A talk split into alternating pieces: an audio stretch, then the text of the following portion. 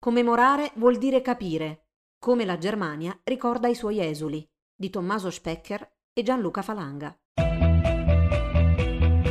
Ti piacciono i nostri podcast e apprezzi il nostro lavoro? Valigia Blu è un blog collettivo, senza pubblicità, senza paywall, senza editori.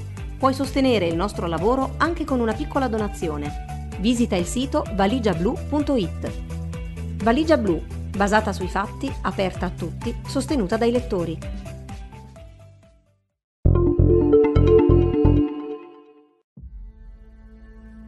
A chi segue il discorso pubblico italiano da lontano, nel nostro caso dalla Germania, il periodico riaccendersi della diatriba ideologica sui massacri delle foibe riesce sconcertante, anche se non sorprende. Il tema purtroppo non è nuovo a contrapposizioni e strumentalizzazioni, che tutto hanno a cuore, purché la sincera volontà di ricordare le vittime o di sviluppare una memoria ispirata all'equilibrio e al rispetto della verità storica, che è cosa naturalmente complessa.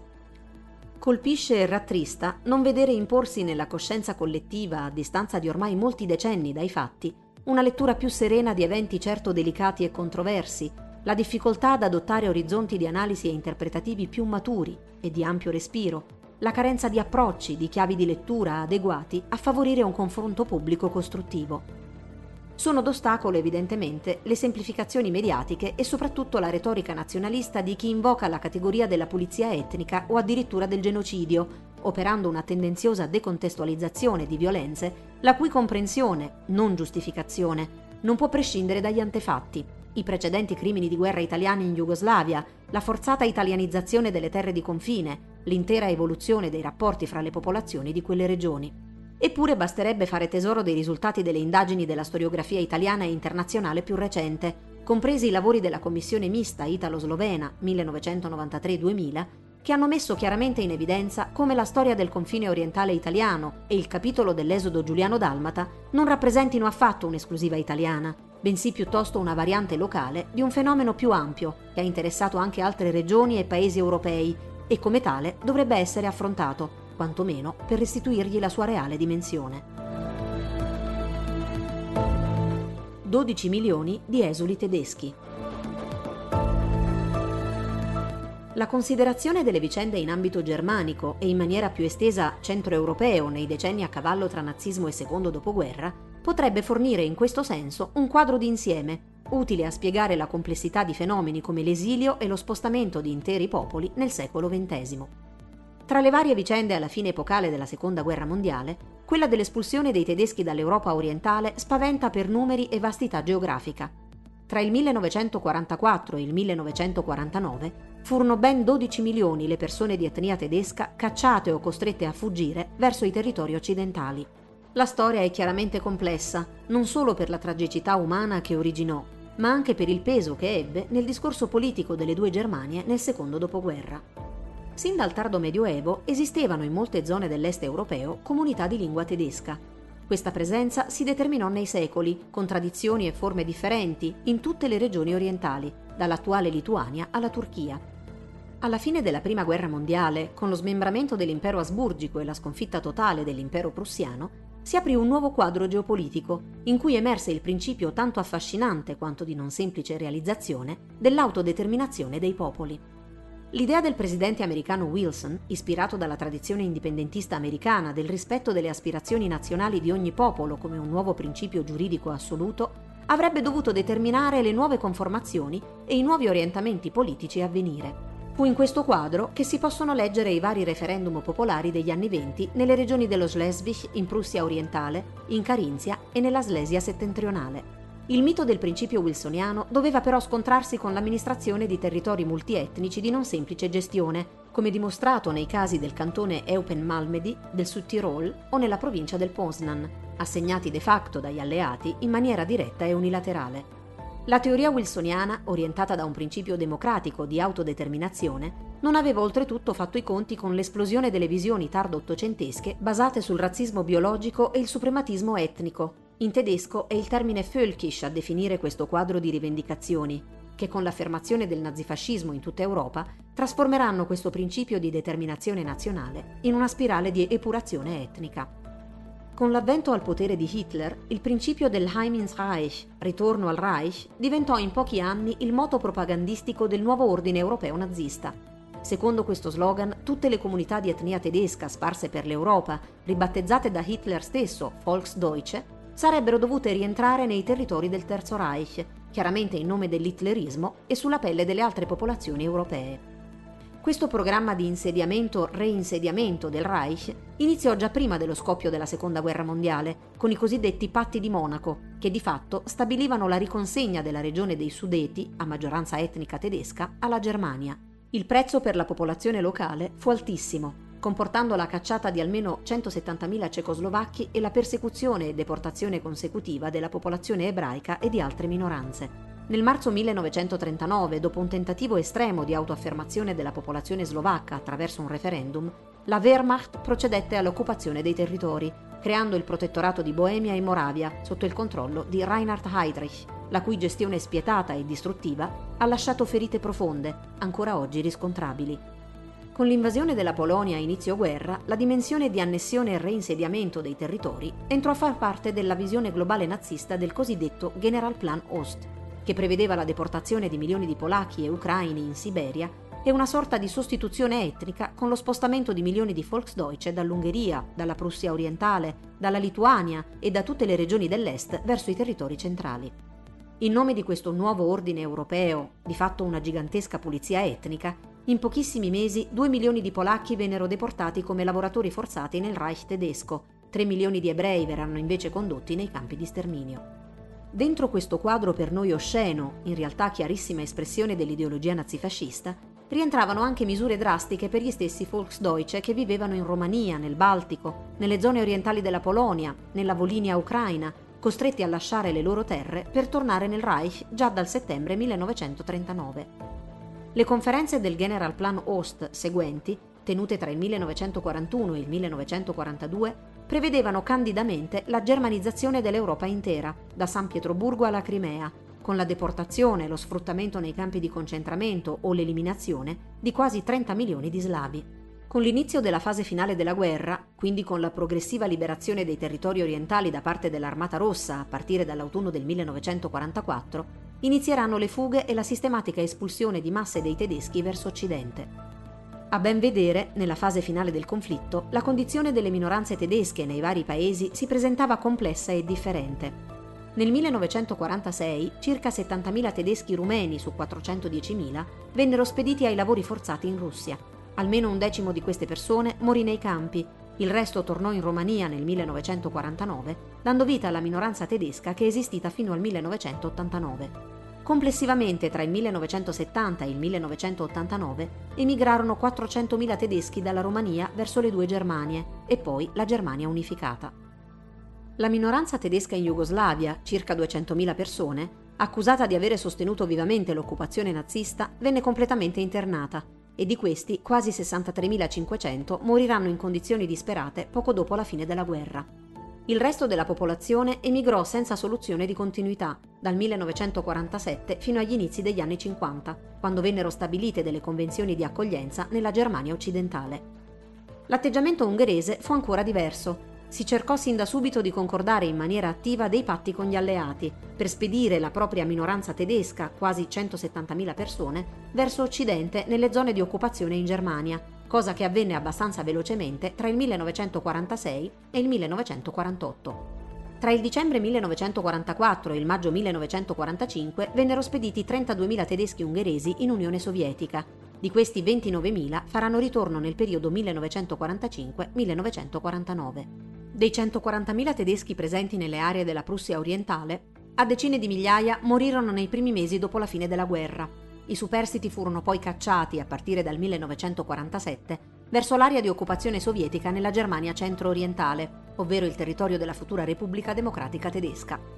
I patti intercorsi alla conferenza di Potsdam nel luglio-agosto 1945 ridefinirono invece il destino dei quasi 8 milioni di tedeschi che vivevano in Slesia, Pomerania, Cecoslovacchia, i Sudeti e Polonia occidentale. Il nuovo assetto dei confini in Europa decretò uno spostamento di centinaia di chilometri verso ovest, Westverschiebung, dei confini della Germania, della Polonia e dell'Unione Sovietica. La conseguenza fu l'esodo, reinsediamento di circa un milione e mezzo di polacchi e almeno 520.000 ucraini, lituani e bielorussi, anche loro privati delle loro case e storia. Fu in questo contesto che a partire dal 1945, nel giro di soli quattro anni, quasi 7 milioni di tedeschi furono cacciati da quei territori, giungendo in Occidente in condizioni pietose di miseria e disperazione. Spesso le operazioni di dislocamento, che secondo gli accordi di Potsdam sarebbero dovute avvenire ordinatamente e in maniera umana, furono caratterizzate da violenze, espropriazioni totali e umiliazioni, causando la morte di almeno 1100 persone nelle cacciate dai territori polacchi e 30.000 in quelle dalla Repubblica Ceca. Subito dopo la Seconda Guerra Mondiale iniziò a circolare il numero di 2 milioni di morti in riferimento ai processi epocali di esodo, cifra evidentemente frutto delle dinamiche recenti di sofferenza della popolazione.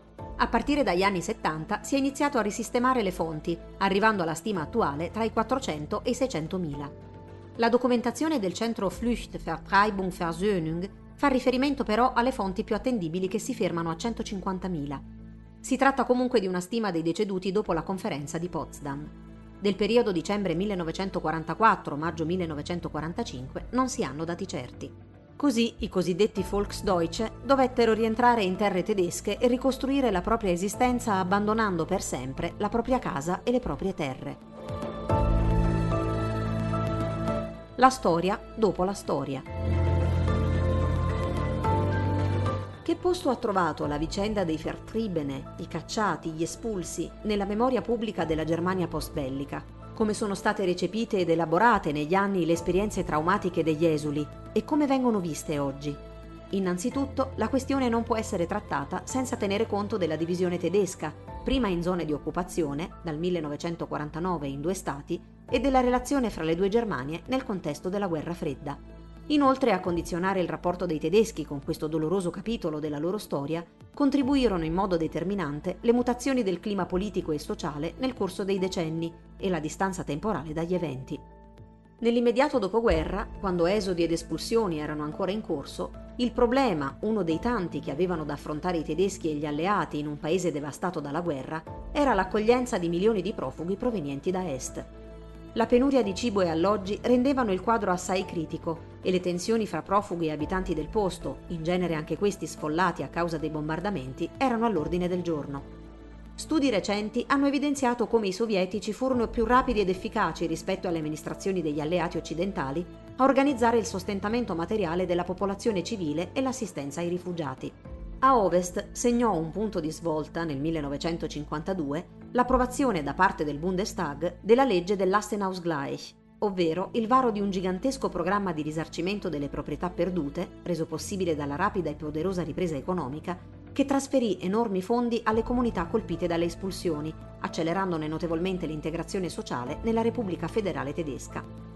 Più delicata era la questione dell'integrazione politica di milioni di persone orfane dei loro territori d'origine, assegnati o restituiti ad altri stati. Nel 1946 gli alleati vietarono agli esuli dall'est di dare vita ad associazioni e partiti politici per far valere le proprie rivendicazioni. In seguito le tre amministrazioni occidentali allentarono questo divieto, fino a revocarlo nel 1948. Ciò consentì la formazione di aggregazioni regionali, per lo più votate alla cura delle tradizioni culturali, che si riunirono nel 1957 nell'organizzazione federale Bund der Vertriebenen, BDV, ancora oggi esistente. A est, il governo della RDT mantenne invece il divieto di associazione politica dei rifugiati. Il regime comunista soppresse anche l'uso del termine Vertriebene, giudicato revisionista, preferendogli i più neutri Umsiedler, reinsediati, e Neubürger, neocittadini. La questione delle frontiere ridisegnate pesava sulle relazioni con gli altri paesi comunisti. Così, il 6 luglio 1950, Berlino Est si affrettò a firmare il Trattato di Görlitz, riconoscendo il nuovo confine polacco-tedesco fissato a Potsdam lungo il corso dei fiumi Oder e Neisse. Due anni dopo, il governo tedesco orientale dichiarò completata per decreto l'assimilazione dei profughi dell'Est, questione che intanto, con l'inasprirsi delle contrapposizioni della guerra fredda, acquisiva nuove potenzialità di strumentalizzazione politica. La Germania Ovest, che rifiutava il riconoscimento del nuovo confine polacco, era accusata dalla Germania Est di perseguire una politica di revanchismo che metteva a repentaglio la pace, in continuità con le tradizioni militariste della Germania nazista e prebellica. Sotto questo specifico aspetto, la propaganda del regime di Ulbricht non aveva tutti i torti. Il BDV godeva di considerevole influenza sulla classe dirigente della RFT, che vedeva in quei 9 milioni di persone, 16,7% della popolazione complessiva della RFT, un serbatoio di voti non trascurabile. Ai profughi dei Sudeti, della Slesia e della Prussia orientale, come ai Volksdeutsche fuggiti da altre regioni finite dietro la cortina di ferro, Bonn riconosceva uno status civile speciale. Ai raduni delle associazioni e nella ricorrenza del Tag der Heimat, la giornata della patria, ministri e personalità della politica non mancavano mai di portare il proprio saluto e quello delle istituzioni. Inoltre, la politica di non riconoscimento dei confini decisi dagli alleati, adottata dai governi Adenauer, era in linea con le posizioni del BDV, il quale fungeva da potente gruppo di pressione per gli interessi degli esuli. Il BDV non era solo un crogiolo di ex nazisti, revanscisti e nostalgici del Terzo Reich, come denunciava Berlino Est, ma una vera lobby capace di sistemare senza difficoltà nell'amministrazione pubblica del nuovo Stato tedesco occidentale circa 90.000 funzionari ed impiegati degli apparati amministrativi dello Stato nazista dei territori perduti. La direzione dell'organizzazione era composta in larghissima parte di elementi provenienti dai gruppi dirigenti tedeschi di quei territori. Nei ranghi delle associazioni degli esuli era massiccia a tutti i livelli la presenza di ex attivisti del partito nazista, membri delle SS, funzionari delle autorità di occupazione, personale direttamente coinvolto nel ruolo di amministratori ed esecutori nella guerra di annientamento nazista in Europa orientale, nelle deportazioni, negli eccidi, nella Shoah. Un terzo dei primi firmatari della controversa Charta der Deutschen Heimatvertriebenen del 1950 era stato convinto sostenitore del regime hitleriano e dei suoi piani criminali. Il documento col quale il BDV si impegnò a collaborare alla costruzione di un'Europa pacificata, rinunciando ad ogni prospettiva di riconquista violenta, si presta a valutazioni contrapposte. Nella carta non si faceva menzione delle atrocità naziste, presentando le popolazioni tedesche espulse come vittime di un'ingiustizia che non aveva radici nei fatti precedenti, in questo il documento rifletteva la sensibilità vittimistica dominante all'epoca. Le sofferenze e i torti subiti erano tanto grandi da non lasciare spazio alla riflessione sulle cause, sulle proprie responsabilità o alla comprensione del dolore degli altri. Al contempo la Carta fu un passaggio importante per integrare politicamente nel sistema democratico i milioni di Vertriebene, neutralizzando le posizioni più intransigenti e aggressive presenti in quelle comunità.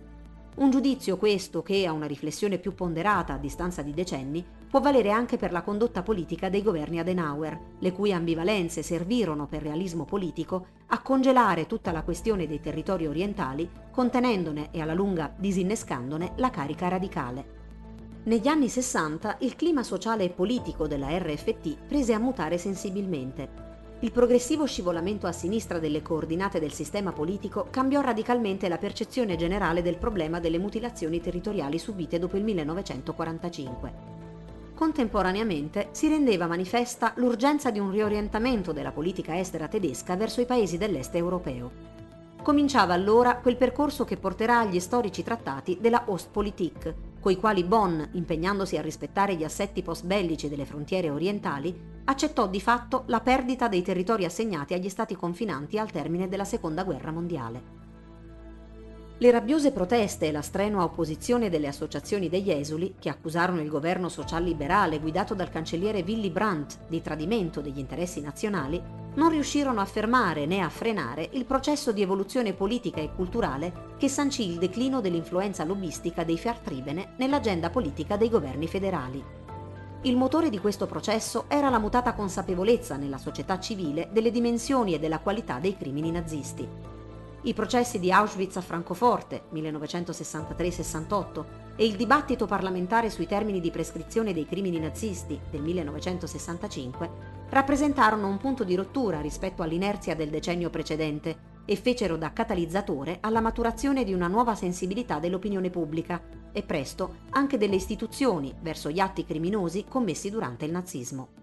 La spietata politica di annientamento della Polonia, le atrocità commesse durante l'invasione dell'URSS, il tentativo di germanizzazione violenta di vaste regioni dell'est europeo e non ultimo l'eliminazione fisica degli ebrei d'Europa assunsero una posizione centrale nella discussione pubblica sul recente passato tedesco. Di conseguenza, la comprensione per le sofferenze patite dagli esuli ne risultò ridimensionata dalla loro contestualizzazione nella catena di eventi della guerra di oppressione e conquista deliberatamente scatenata dal regime hitleriano. A ciò si aggiunse il ricambio generazionale. negli anni 70 e 80 l'interesse per la storia e le tradizioni culturali delle popolazioni tedesche dei territori orientali e nell'est europeo andò costantemente riducendosi. Le esperienze dirette della guerra e delle vendette subite dalle popolazioni precedentemente oppresse si allontanavano nel tempo e si facevano sempre più sbiadite nella memoria collettiva. Il BDV continuò a essere sostenuto con fondi pubblici, lo è ancora oggi, ma neanche il ritorno al potere dei cristiano-democratici nel 1982 apportò modifiche sostanziali all'impostazione distensiva e riconciliatoria dell'Ostpolitik brantiana, i cui indirizzi godettero fino alla fine degli anni Ottanta di ampio e profondo consenso nell'opinione pubblica tedesco-occidentale. A ridosso degli anni 90, l'erosione del sistema comunista sovietico in Europa orientale stimolò in diversi paesi europei un fenomeno di riscoperta di taluni aspetti della storia nazionale, di recupero di narrazioni storiche rimaste inutilizzabili nei decenni della guerra fredda, presentate come a lungo taciute da presunte congiure del silenzio, perché scomode rispetto ai paradigmi storiografici vigenti. In questo contesto va inserito il rinnovato interesse, non solo in Germania, per gli eventi legati ai confini orientali. La riunificazione tedesca, lo smembramento della Cecoslovacchia e la dissoluzione dello Stato federale jugoslavo riattivarono irredentismi e illusioni di poter riaprire il discorso della revisione degli assetti territoriali post-bellici, ampiamente accettati ma ancora formalmente provvisori. Constatatane rapidamente l'impraticabilità, si virò sulla pretesa di restituzione dei beni abbandonati alla fine della guerra, la questione delle rivendicazioni giuridiche avanzate dai vecchi proprietari tedeschi fu liquidata nel 2004 dal cancelliere socialdemocratico Gerhard Schröder, che escluse categoricamente il supporto del suo governo a iniziative in quella direzione. Qualcosa di paragonabile avvenne anche in Italia, dove nel 2006 il governo di centrosinistra presieduto da Romano Prodi ritirò, pare dietro sollecitazione americana, il veto all'ingresso nell'Unione Europea della Slovenia, posto dal primo governo Berlusconi come ritorsione per il rifiuto di Lubiana di risolvere il contenzioso sui beni degli italiani in Istria. Più lunga e aspra è stata la diatriba attorno al progetto di un centro di documentazione da stabilire a Berlino dedicato al tema delle migrazioni forzate in Europa, partendo dal caso tedesco. Ma è proprio l'esito positivo di questa controversia, la realizzazione del Dokumentationszentrum Flucht, Vertreibung, Versöhnung, centro di documentazione Esodo, Espulsione e Riconciliazione, inaugurato lo scorso 21 giugno 2021, a dimostrare che è possibile trovare chiavi di lettura diverse da quelle strettamente nazionali, raccontando la vicenda tedesca senza astrarla dal suo contesto, precisandone le cause e mettendola in collegamento con eventi paragonabili di cui è purtroppo ricca la storia e l'attualità. Spostando il baricentro del progetto dal dramma tedesco alla volontà di riconciliazione internazionale, si è trovato il modo di commemorare una catastrofe che ha riguardato le popolazioni tedesche, tenendo conto delle sensibilità altrui, centrale è stato il contributo delle commissioni miste tedesco-polacca, tedesco-ceca e tedesco-slovacca, ed evitando le tanto temute equiparazioni con le vittime della Shoah e degli altri crimini del nazismo. Proprio in quello che fu tra il 1938 e il 1945 l'edificio che ospitava il commissariato del Reich per la costruzione del popolo tedesco, si è riusciti oggi, dopo un dibattito durato quasi vent'anni, a dare forma a una mostra che illustra la complessità del fenomeno dell'esodo di milioni di tedeschi negli anni della Seconda Guerra Mondiale e nel dopoguerra. La mostra ha al centro un'ampia area didattica in cui attraverso documenti, statistiche e ricostruzioni si cerca di spiegare il fenomeno mondiale dello spostamento e della fuga di intere popolazioni. Dai conflitti in Ruanda alla migrazione forzata della popolazione afghana degli ultimi decenni, passando per il Libano, la Birmania e il Vietnam, il lungo cammino attraverso la storia delle migrazioni violente rende così comprensibile quanto l'esodo dei popoli non sia mai un fatto riguardante una sola comunità, ma il riflesso di fenomeni molto più articolati.